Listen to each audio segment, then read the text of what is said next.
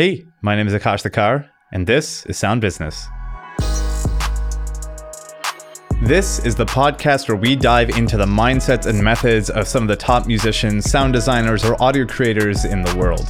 We're going to interview everyone from plugin makers, performing musicians, video game composers, and everything in between, and learn how they run a successful business and how they're making a killer living in the worlds of music and sound. My hope with this podcast is that you can be exposed to the many myriad different ways there are to make a killer living in the worlds of music and sound, and help you realize that there's no one right way to get to the top. And with that, let's get into the episode. My guest today is Mason Lieberman. Mason is a composer for games, TV, film, and anime, and has worked on a huge variety of projects such as RWBY, Beyblade, Gundam, Apex Legends, PlayerUnknown's Battlegrounds, and so much more. In this episode, we talk about how Mason grew such a hugely successful career in a short period of time, how he learned to write in an endless amount of musical styles, how he networks with people from all over the world very easily, and so much more. So, without further ado, let's get into the interview with Mason Lieberman. All right. So, one thing about your career is that it's basically impossible to describe in one sentence as a composer. It's ludicrous. You have anime, you have video games, you have live performances, you were recommended your moving company by Jamie Foxx. Like, it's absolutely insane the first question I have for you that's very, very broad is do you ever feel like you know what you're doing, or does it feel like you're like, I don't know what I'm doing? Because I hear a lot of composers feel that way. I love that question. You've done so much. Why? Stop. Uh, yeah, you know, I would joke and say that my uh, career has been a clear reflection of my ADHD, my inability to focus has resulted in unintentionally focusing or hyper focusing on a bunch of completely unrelated subjects. But no, I would say that honestly, it's always just come down to I'm multi passionate about a lot of very different things that are loosely connected. I've always been pretty flexible about just following my career wherever it happened to be taking me. And whatever sort of work I was getting, I was happy to pursue it and see what would happen. And I've been really lucky so far, you know? I've gotten to do a lot of work overseas in Japan and China and even South Korea. Obviously, stuff that I've done over here, I've got to work in anime and video games. I've been a college professor, I've been a public lecturer, I've worked in music business consultation, I've sold cars, I've done all kinds of things. Yeah, so I'm wondering then because there is this kind of fear with composers is they start to think oh i have all these interests i'm screwed right? Like oh i have to be just this one thing. So what do you say to that? So this entire industry if we really had to boil down any kind of career any profession you would probably say that all of it's really about trust right? And reputation is just trust multiplied by distance or whatever you want to call it. It's trust from people who don't even know you. Whenever you're on a team, no matter what you're doing, no matter if you're the intern grabbing coffee or you're the project director in charge of like millions or billions of dollars, if you're on a team and you're doing a good job, you are building trust with the people you work with, and you are slowly building a reputation with the ones who you don't and it doesn't matter what you're doing. So, from my perspective, I've always believed, well, any work is potentially a good opportunity to show that I'm not a total piece of shit. It doesn't matter if I'm a cello soloist on something, if I'm singing on it, if I'm composing on it, if I'm supervising on it, if I'm audio implementing, whatever it is, there's an opportunity to do some good, improve the project, and prove that I will not be the weak link in the soundtrack of Star Wars and prove that I am not going to ruin it for the next generation of Jedi Knights. And so, as you do work, as you continue to get opportunities, find them, create them for yourself, every single time that you do a good job, it doesn't really matter if you ask me what specifically you did because people are just going to go, oh, well, I know games that Akash was on. Those games were great. Maybe I don't know the details of exactly what he did, but clearly he contributed to making it the thing that I like. And over time, you build a reputation. And as you build a reputation, more people come to you for gigs, more people give you opportunities, and it gives you more opportunities to just double down and double down. And that's how you tend to see people go from having never done a specific thing to, wow, for some reason, this dude spent like 20 years doing sci fi sound design or whatever example you want to have. Yeah, and there's something you hit on just now of like 20 years doing sci-fi sound design or its reputation is just trust over time. How long has this taken you to get to this point where you have this positive reputation? Well, I'm 29 and for some people they're going to probably look at my resume and then my age and they might be like, "Wow, he is really young for some of the things that he has gotten to do." And what I will say is age is just kind of your perspective to a certain degree. It's mostly about the amount of time you've been working. And in my case, I graduated high school at 16. I started working immediately. I really have a resume that I would say pretty much reflects someone who's been really lucky over the course of a 13 to 15 year career. I'm a little younger than that, but that's because I was working when I was young. I worked on the Smash Bros. soundtrack as a cello player when I was 20 years old or it came out when I was 20. I might have been 19 at the time. I was working on the RWBY soundtrack and stuff like that by the time I was 21. Like, you know, a lot of things that I've done began really young, and a lot of that's just pure luck. A lot of it was hard work.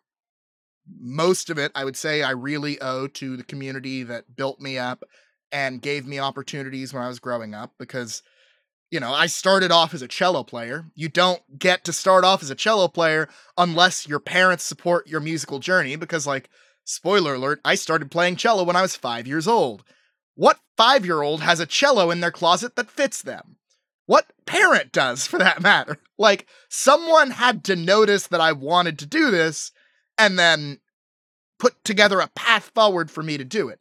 It's not like finding your grandpa's guitar in your closet and just deciding to watch YouTube. You know, I started playing cello before YouTube existed. Mm-hmm. Yeah, and there's this interesting thing with luck where it can be a huge determiner of our career. Absolutely, 100%.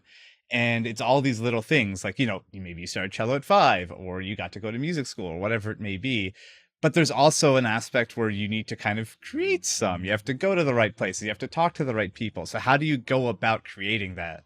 So, something that I have generally believed, and it's not something I like, but it is something that I often think is true, is that you're almost always hired because people think you've already done the thing that they're hiring you to do. That's not always true, and sometimes it's because they misunderstand what you've done. Sometimes it's because they don't understand your industry and they think an equivalent thing that you've done is the same as what they're asking you to do. And the expansion that I would say on this is the only people who will hire you for a first time opportunity intentionally are usually people who are so stable, so secure, so completely unfireable that they can choose to bring someone in who might screw things up and it won't mean their head because they're the top of the chain or something like that.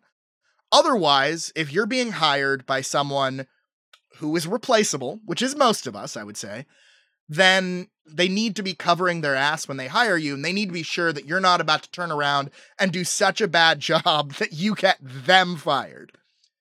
Which means that by and large, if other people mostly aren't going to give you your first opportunity, you need to make it for yourself. And what I mean by that is if you're a musician, you need to be releasing your own music you need to be showing that you are capable of doing this thing that you want other people to hire you for. If you're a sound designer, I don't just want to see, oh, here's a folder of cool sounds I've made. I want to see like broken down, like show me your Wwise session, get dirty in there. Like, here's my Animal Crossing voice implementation system, except every single animal is like speaking in German or whatever it is. I don't know. Like, do the thing that's weird and uniquely you. I want to see why you are able to do this exact particular thing. And to be fair, I'm more of a musician at the end of the day, so I always, I'm probably just going to speak in musical terms for the rest of this particular uh, podcast. but it's really important because this is its own way of building your own reputation. You're not just releasing your music into a void, even if sometimes it kind of feels like you are. Understand that there is a long tail to your career, and something that maybe didn't get a lot of attention when you released it, you might discover gets a lot of attention like five, ten years later after you've done something else that was a big deal to people and causes them to want to look up your history. You never know how that's going to happen. Mm-hmm. Yeah, it can happen over the course of like a decade too. It can take a very long time. And that's a big part of networking. Obviously, networking is just, as I'm sure you've all learned from this podcast a million times, it's just making friends. That's really what it is. It's going out, putting yourself out there, being yourself, and finding the people who connect with that and the people who you connect with, and taking a real human interest in their lives. Networking is something that also operates as an exponential with time and with opportunity. Every single time you go out, you have an opportunity to meet someone. Every person who you meet over time might have work for you, or may have the opportunity to introduce you to someone else who might have work for you. And that person has the same time flow. And so it's the exact same thing as like compound interest and like saving money and investing over time. If you start young, you're ahead early. And it has massive like spin-off effects over the course of your career. I think that for me, a lot of what I've gotten to do has come down to my network, the people who I've built relationships with, the people who I care about, because I just started meeting them really young. My first professional convention was going to ASCAP Expo when I was 18 years old. And like, I remember meeting Gerard Marino there, and I met Austin Wintory there. I technically met Austin not at ASCAP Expo. I met him while I was in LA at an unrelated thing at USC. But like, the point is, a lot of the people who I met for the first time, I met young. I met Bear McCreary that weekend. A lot of these things started very young. And you keep reinforcing them with time. You keep meeting people, you keep seeing them by and large, most of those people who I met probably did not remember me the next time I met them, but I remembered them. I kept reinforcing it. I kept making connections. You never know where work is going to come from or how it's going to support each other. One of the kind of funny things that I think about is the fact that when I met Austin, for example, and I met him right after Journey had come out, he was a huge deal already and I was, you know, a college student who was mediocre at cello. Uh, but like, I figured I was like, well, you know, my dream is video game music. Maybe Austin will hire me someday. Maybe I'll get to work for him. That would be cool. I'm not going to try and push it. I'm not going to like ask him to send me work or anything, but you know, we'll stay friends. We'll talk occasionally. I think I once tagged him in like a review of the Amazing Spider Man I wrote. Random shit. And literally, like eight years later, we had our first professional interaction because I hired him on a soundtrack. like, you can't predict how these things will work out. But, like, that's networking. It's just like, you know, you build the relationships over time, you take a human interest in people. I never try to meet people with the intention of getting work from them. I just try to make some friends and have some fun. You know, we're not rocket scientists. Mm-hmm. And you, yeah, can you talk to the mechanics of it? Because I think a lot of people get in their head of how like complex, big air quotes it can be. It's a lot simpler than I think people necessarily think it is. Here's how I look at it. When you're trying to become an independent audio artist or a freelancer, whatever you want to call it, you're starting up a business. That is objectively what you are doing there is a certain amount of startup capital involved in that as far as putting together your studio, getting whatever equipment you need, things that you're probably going to need to save up or get money from family or investment or whatever you call it. Uh, you're going to need to, in some way, work to get things rolling. And to me, I would argue the most important part of that investment capital is you need to physically get yourself out there. You need to be saving for plane tickets to attend live events. You need to be saving for tickets to networking conferences like Game Developers Conference or Game SoundCon or things like that. You know, Game SoundCon is coming up in one month, two months. three months. You can just cut in whichever one you want. Game SoundCon is coming up. Attend it. Like, go to things like that because that is where you start meeting people. You can network online. It is a core part of what everyone does. We are inherently like people of like, you know, both the virtual and physical states at this point. We deal with both. But there is nothing that totally replicates the experience of meeting a person face to face and just hanging out in a room talking about whether or not your Ganondorf would dumpster them. And mine would, which is why that's what I lead with. and to be clear, you know, it sounds like a joke, but it's actually true. Like, my signature networking is just I go to like some major event and I just start talking about anime and Smash Bros. And like, that's how I find my people. Like, if you look at me and you see that and you're like, this guy's not taking this seriously, he does not care about being a professional. One, yeah, you're kind of right, partially. And two, clearly we do not have the type of like energy that would make us good work partners. And that's okay. I can respect you from a distance without needing for you to be my next paycheck. Mm-hmm. But the mm-hmm. people who hear that and they're like, nah, man, my puff gonna take you down. I'm like, okay, you're cocky and wrong, but I like it. Let's see where it goes. the first assistant that I ever hired, I always used to joke that I hired him because he was the best at speed running Sonic Adventure 2 and I needed someone like that on my team. but it's like, you know, you you hire friends, you work with friends, you work with colleagues, you work with people you respect, and I don't know anyone better at speedrunning hero mode than him. So there you go. If you want to be my assistant in 2023, get real good at the uh, upcoming Sonic game. I'll be watching.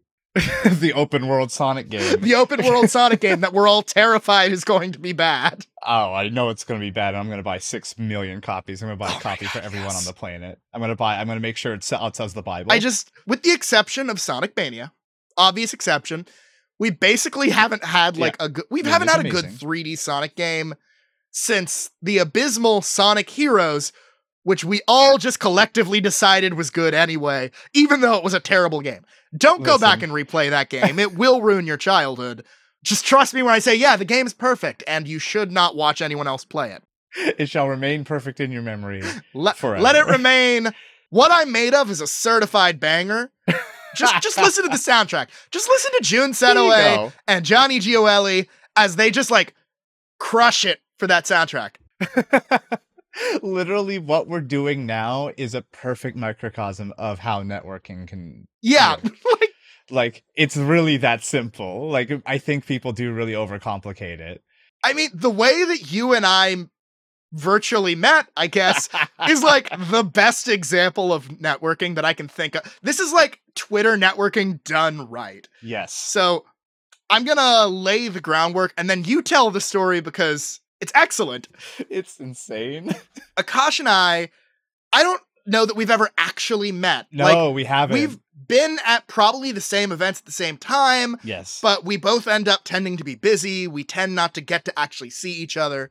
And we'd talked online before about the idea of literally doing this. Yes. But we just never made the scheduling work. And then one day a magician emails me.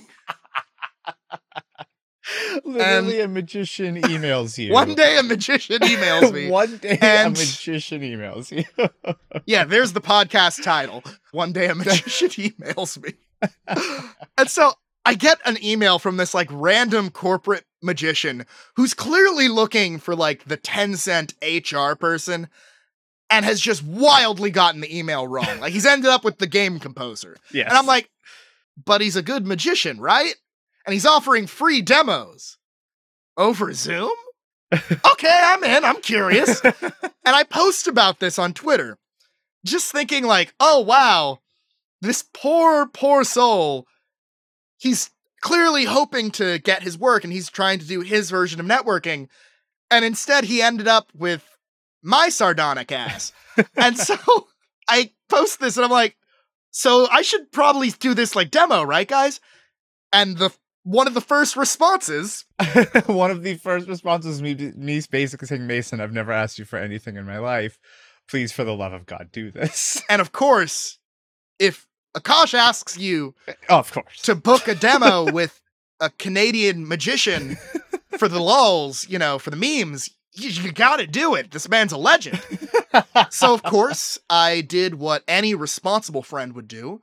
I booked the magician for a live demonstration, and I'm getting married fairly soon. So I was like, all right, even if it doesn't work out for Tencent, it could work out for me. Like, I might still hire this guy. It could still be good for his time. And I decide to pull in a couple of people, Akash being one of them, Yes. Adriana, a singer friend of mine, being another. People who had expressed glee, we would say, at the idea of a magician demo. And me and like three audio people, basically, who had never met each other, showed up at this live demonstration for this magician, who I want to be clear, absolutely blew our minds. Like, my God. Amazing. Truly incredible. Like, I don't know what how he does what he does, but it was No. wild. It was legitimately wild. A genius. A genius magician. Anyways, now we're friends, so yep. And now we're friends. Literally a magician. Magic brought us together. Actually, you want to know what's funny? You're the person who I think had this, so I've uh, been on the other side. Did you once have a Super Smash Bros. bet with Ryan Ike? yes. Yes. yes. So I was supposed to coach Ryan Ike on Smash You were. Brothers You were. so that he wouldn't have to play Kingdom Hearts 3. that was the rule. Yes. Who won on that? he won sadly, but but Yes. he's Midwestern, so he says yes to everything. So he said, "Well, for your birthday, I'll play Kingdom Hearts 3. So he's locked in anyway. So I Wow. win regardless. My hard work completely hard- wasted. yes, all of your coaching. I didn't even actually get to coach him. We No, just talked about all. it one time on Twitter, and then we were like, "Yeah, neither of us have the time to actually do this." no, of course not. Of course not. But it's about knowing that he won because of my strong encouragement. Yes, he won by one life. It was it was down to the wire because of your strong, powerful encouragement. But that is literally how friends are made in this industry. Like we just summarize everything, and no one will believe us because they're like, "No, it has to be more." Com-. No, it's really that stupid. Yeah, no, it's really that. Akash has never seen my business card. Nope, I've never sent him my demo reel. He's never sent me his. I still don't have one. I've never had one. Do you even make sound?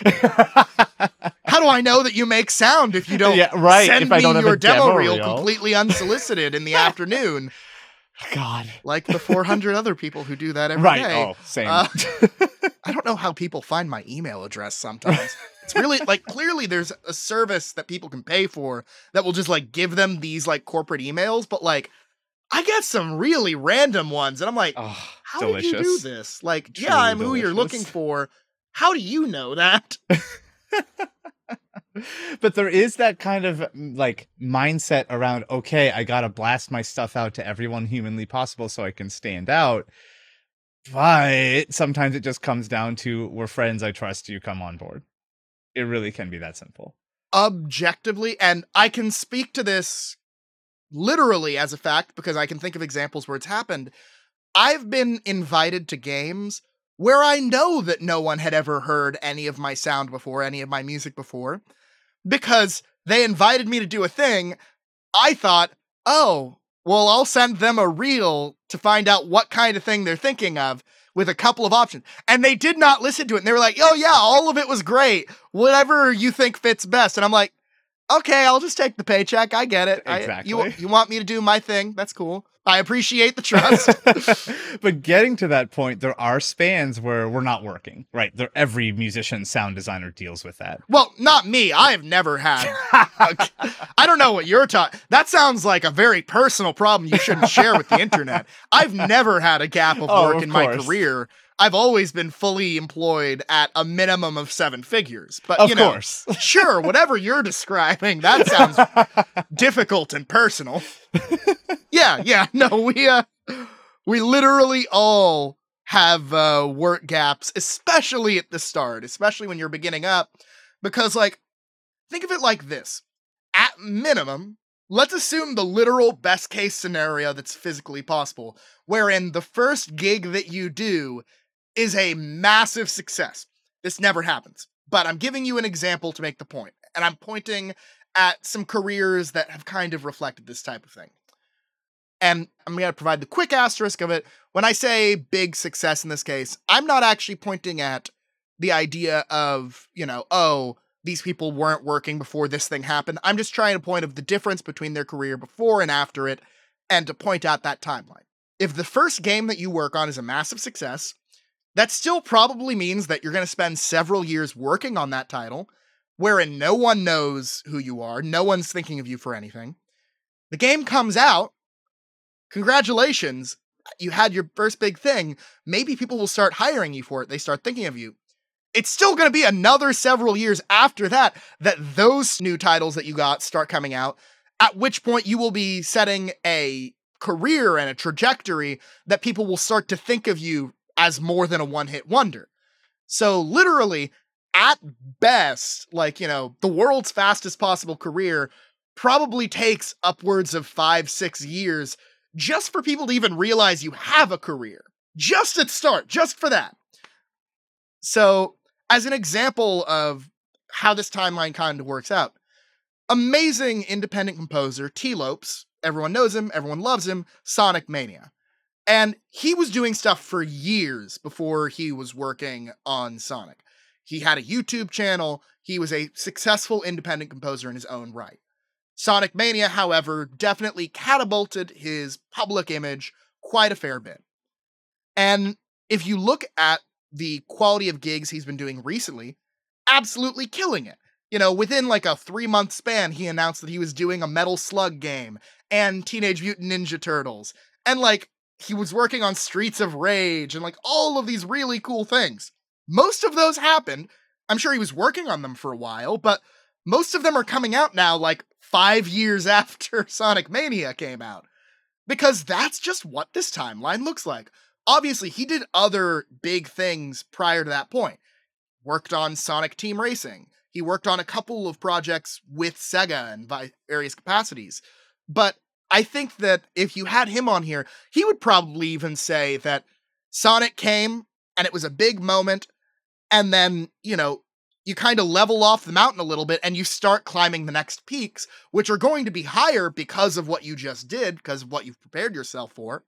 But that it takes time. Even when you have a project like that, that is so undeniably gangbusters, where your name is so directly attached to something that was good. Like it wasn't just that the game was popular, his music was popular. His music was a huge part of what made that game so good.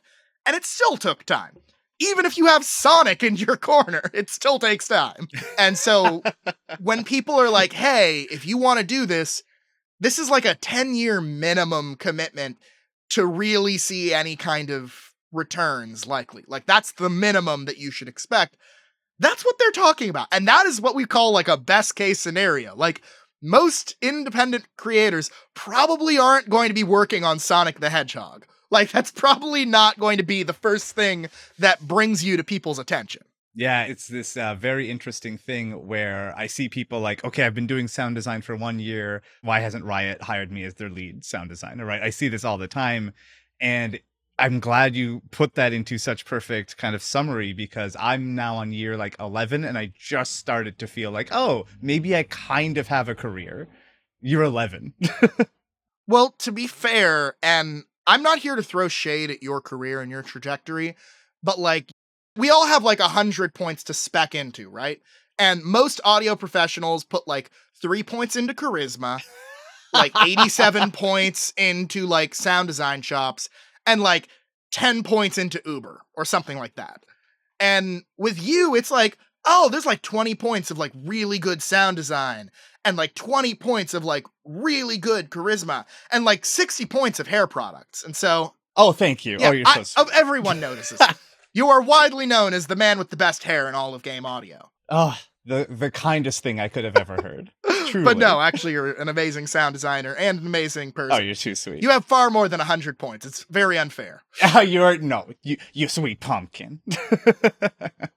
to prevent this from us just loving on each other, which is terrible and should never be done. Yeah, no, don't support each other. Be like the film and TV industry. Stab each other in the back. I was literally just, but you just like I paid you to do that segue. You did pay me to do that. The check should be in the mail. it's in the mail. It's in the mail. It's on Your assistant will connect with my assistant. We'll, yes, we'll tra- of course. We'll ha- they'll handle the transfer off screen in their own podcast. But there is such a difference between film, TV, anime, video games. Can you like highlight all of those? It doesn't have to be, you know, throwing shade or anything like that, but every time I talk to people, they're like, it's so different here. Some of the major differences between them as mediums. One, pay.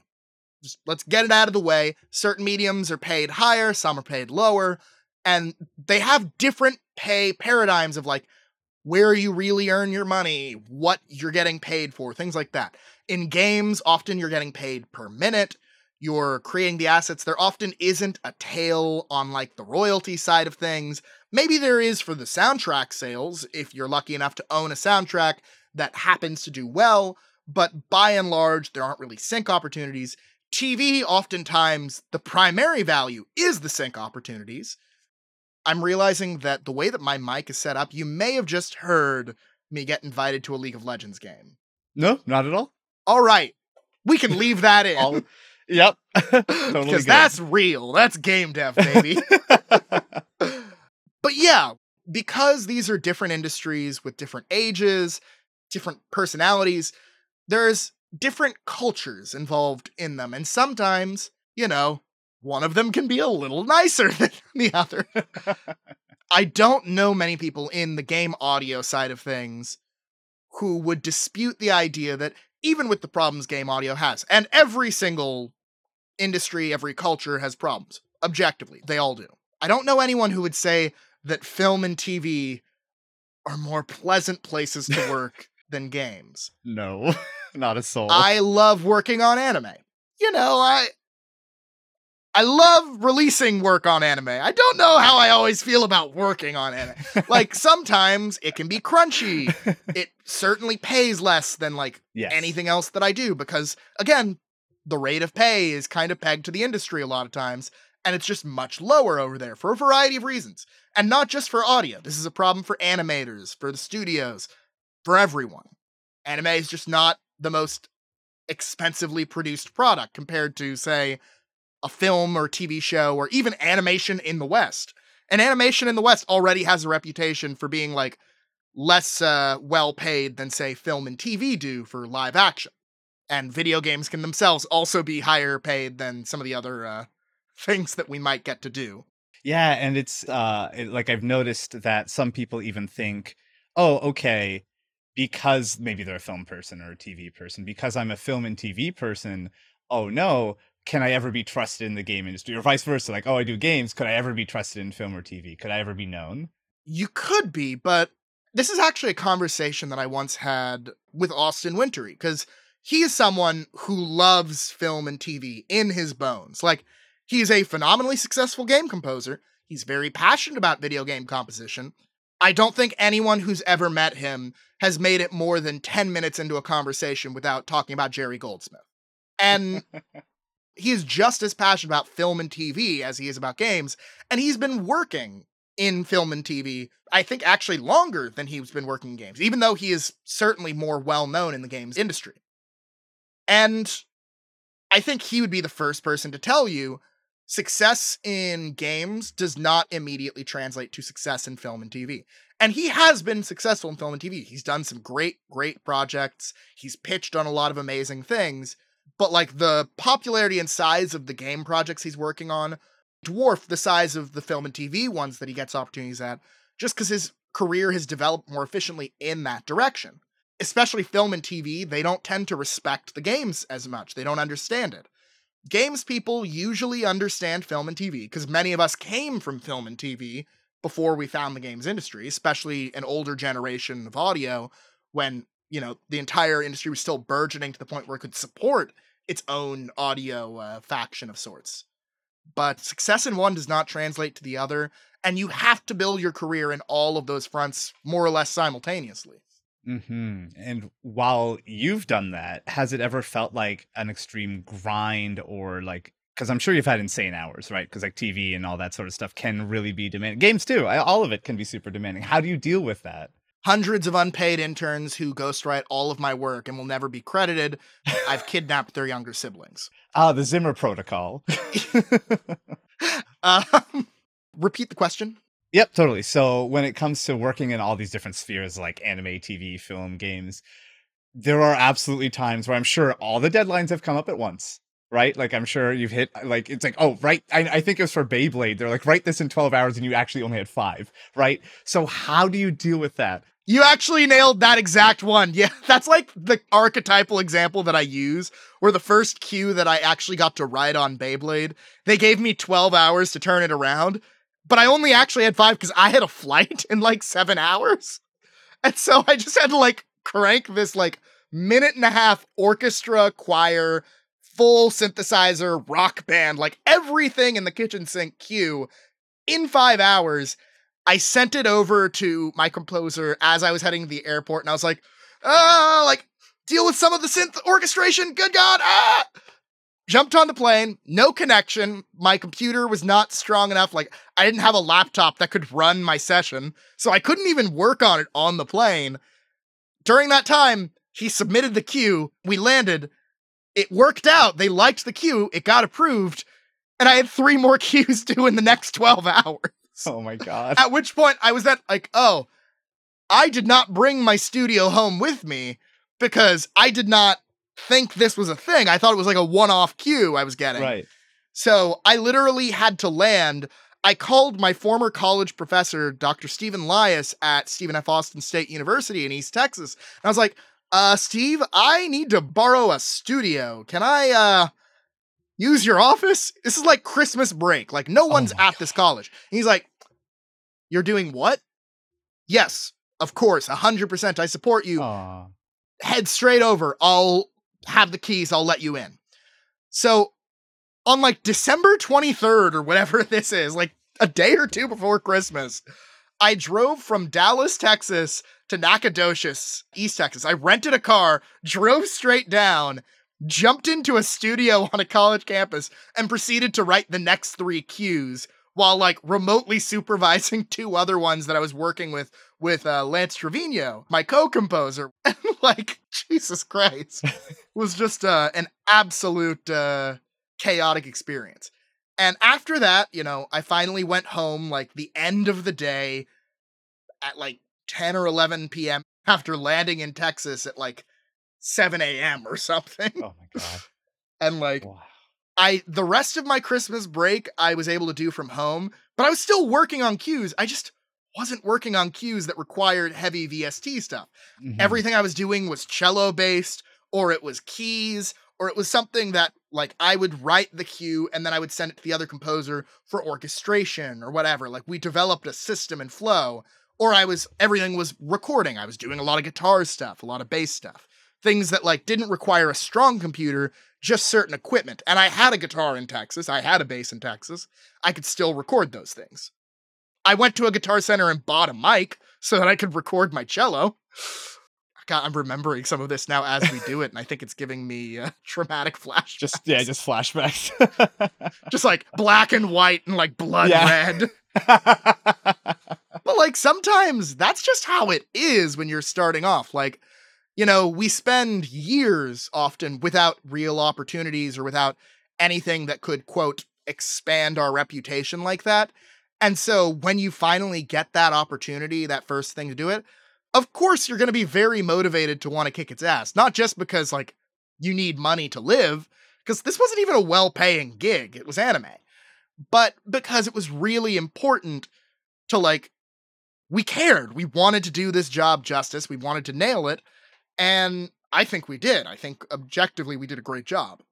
yeah, it's it's so interesting that that is the start of many people's careers. Is that like a big oh shit? Here's everything at once. Inevitably, that that's how it always happens. Like Always. you have no work, you wish something would happen, you have no work, you're desperate for something to happen, you have no work, you started at a restaurant or something. Oh, congratulations, Yeah. your next job is 36 hours. You better quit. yeah, every time, every damn time. It always is like that. Like whenever you think that you have time to take on things and you're like, I'm going to start doing that thing. I'm going to finally start gardening. Okay. Yes. I've spent $200 on seeds and trees and equipment. I'm going to finally get into this. It's going to be really fantastic. I'm going to have homemade fresh guava. What's that? I have a job that's going to keep me indoors for the next four weeks at 19 hours a day. Well, there goes my money. yes, you got it, bud. I guess I have to earn back what I paid for this. Like every time. every time. Every goddamn time. Literally every time. And now kind of looking like forward so I stop giving you those traumatic flashbacks. Um, is there anything you're focused on learning right now? Is it it could be musical styles, it could be non-music, maybe it is gardening and soon someone's going to call you to pull you away from it, but are you learning anything right now? I do not have a green thumb. My fiance Zoe, who I marry in 1 month, 2 months, 3 months.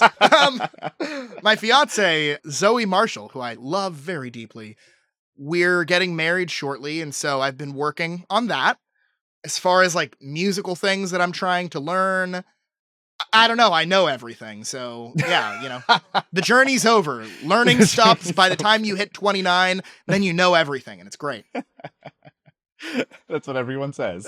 yeah, exactly. Like, what are you talking about? Clearly, I know everything, or else you wouldn't have invited me on the podcast. Of course. That's why I am the speaker of authority. Only omniscient beings here. Exactly. No, um, in all seriousness, I've been listening to a lot of like progressive metal over the last couple of years, trying to learn more on the production side, trying to be a better engineer. I'm constantly trying to make myself better at my job.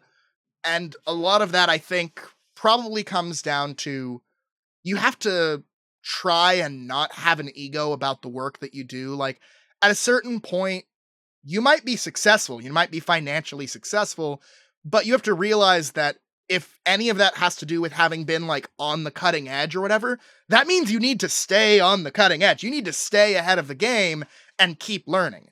And so, like, for me, for example, I've been very fortunate that somehow I've made it this far despite being an impressively bad engineer. But, like, I gotta work on that. So, like, I've been spending time, like, calling friends who are, like, world class mix engineers, mastering engineers, etc., and just being like, hey, so ignore everything that I've done and just imagine that I'm a college student who wants to shadow you for a day because me big dumb. Can I? And I do things like that literally all the time because like you should never stop looking for mentorship. You should never stop trying to expand your knowledge base. You know, it's kind of been a big challenge I've found is that when you hit a certain point where you are perceived to be an industry veteran in any way, you're perceived to have some kind of tenure or whatever, you know, it can be hard getting mentorship from people even who are like clearly older than you, clearly more experienced, because they're like, oh man, like you're popping off. Clearly things are great for you. You're fine. And I'm like, yeah, I know. I'd like to keep it that way. I don't know everything. I've been very fortunate to get to experience what I know so far. I still haven't been working long enough to know everything. So like help me out. Like I'm trying to trying to improve myself as a human being, please. hmm It's a really lovely mindset to have. Like you always have a white belt, basically, always trying to learn. Yeah. And like I want to be clear, it shouldn't be like an imposter syndrome thing. Like I'm not being like, "Oh, you should have like an artificial humility and act like you don't know what you're talking about." No, you can acknowledge the things that you've learned and the things that you have mastery of and so on. But objectively, there are a ton of things to learn. And no matter how good you are, you're constantly going to come up against new ones that you don't know. And so if you're someone who achieves something, any kind of success, and then you're like, ah, yes, I've done it. Time to sit upon my throne. Like, this might not be the industry for you. There is no throne. And to be fair, long term stability in audio, in music in particular, is sometimes perceived to be very fleeting, in that objectively, one day you're up, the next day you could be down. For any number of reasons, people may just not connect with the style that you're good at anymore. The industry could grow in a different direction. It may require skill sets that you're not able to learn.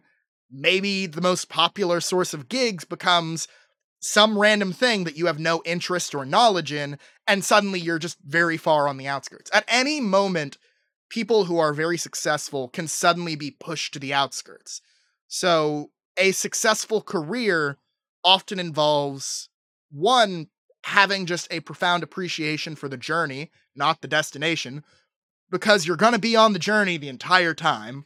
And two, it involves a lot of flexibility and openness to trying new things that you've never done before and learning new skills that you have no knowledge of.